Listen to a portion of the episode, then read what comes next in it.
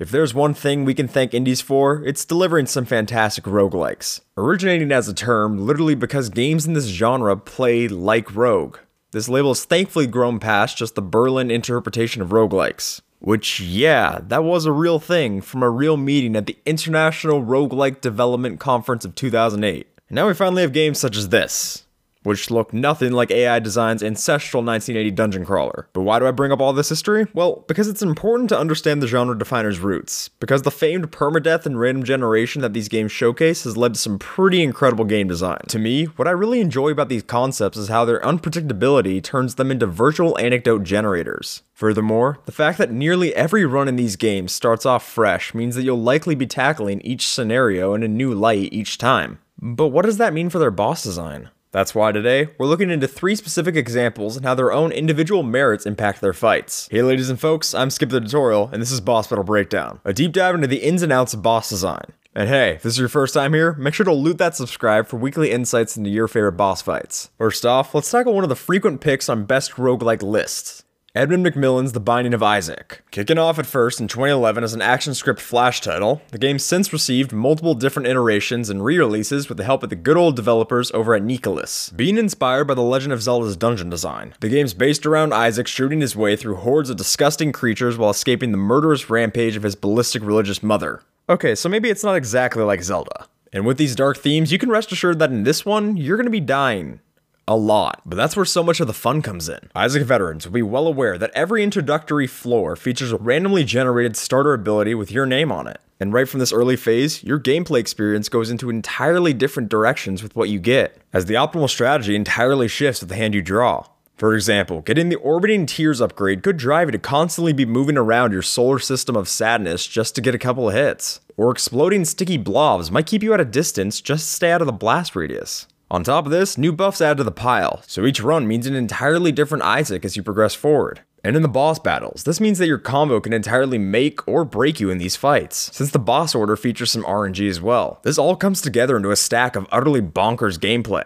Say you have a slow yet powerful tear shot that levels through some of the earlier enemies, but it could be quite a hindrance going against Pin. So each different strategy you end up with falls into some pretty distinct strengths and weaknesses. And the constant keep you on your toes nature of the boss order makes sure that every time you go through a run, you're always on the lookout for surprises, be it your first or your 90 second time through. Another roguelike twin stick shooter I'd love to throw some recognition to is Dodge Roll's Enter the Gungeon one of 2016's finest. Although the core ideas of this game share similarities to Isaac, with endearing character design, plenty of enemies, and projectiles up the wazoo, this title really takes the bullet hell part of these games and bumps it up to some skyrocketing levels. If you thought you could come into the gungeon without having a couple thousand brushes and near misses with some bullets, check your earlier beliefs at the door. This time, while perusing through your typical treasure room, you'll be sure to find a chest in there, and likely let out an audible sigh at your lack of an entrance key. This simple delineation from a formula like Isaac's puts a lot more weight on the random upgrades of each run, as having to buy keys to crack open these caches puts much more stake into each time you try to advance your progression. Throw in some bullet magazine management as these new weapons run out of ammo, starkly contrasting your starting gun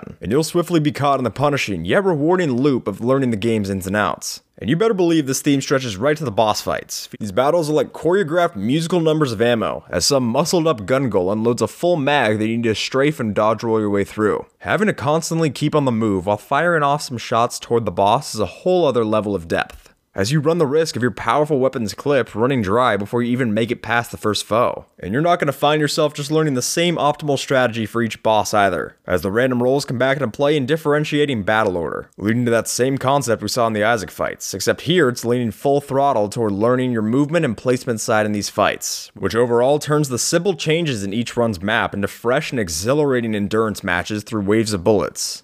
Literally.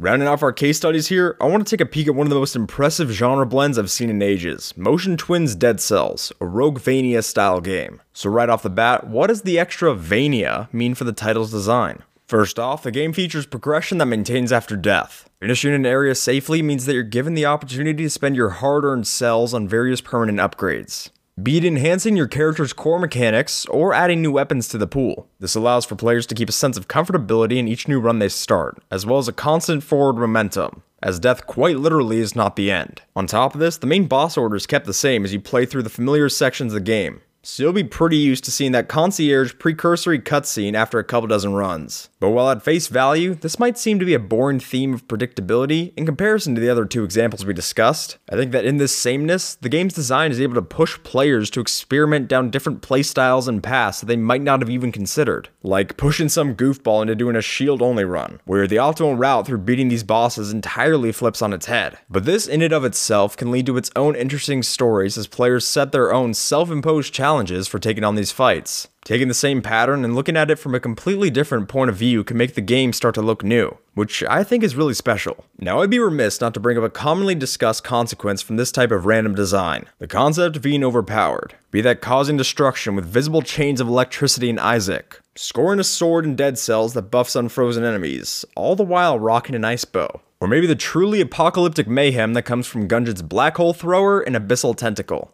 Each of these have the potential to push a newbie player way past their skill threshold. However, I firmly believe that the core design of each of these games ultimately course corrects on this, since you might be able to make it pretty far in a run, but the sheer difficulty and amount of enemies if you're not prepared for it can lead to your inevitable downfall. Conversely, after playing hundreds upon hundreds of hours in any of these titles, you'll gain knowledge of their core mechanics that allows you to turn some bad luck into a stellar performance. Gaining a comprehension on the static mechanics of these games, from strafing to parrying to even table flipping, and especially understanding the bosses and their predictable patterns will create a clear divide between your gained knowledge and someone who's just got luck on their side. All in all, I think roguelikes can drive players to have some of the wackiest and most versatile stories available in gaming, just by opening up a huge pool of possibilities. From this setup, even the most predictable and pattern oriented of bosses can feel entirely different each time you boot one of these up. So if you're building a roguelike, don't be afraid to have your bosses be a little constant, because in the end, the player's independent values will shift the entire equation.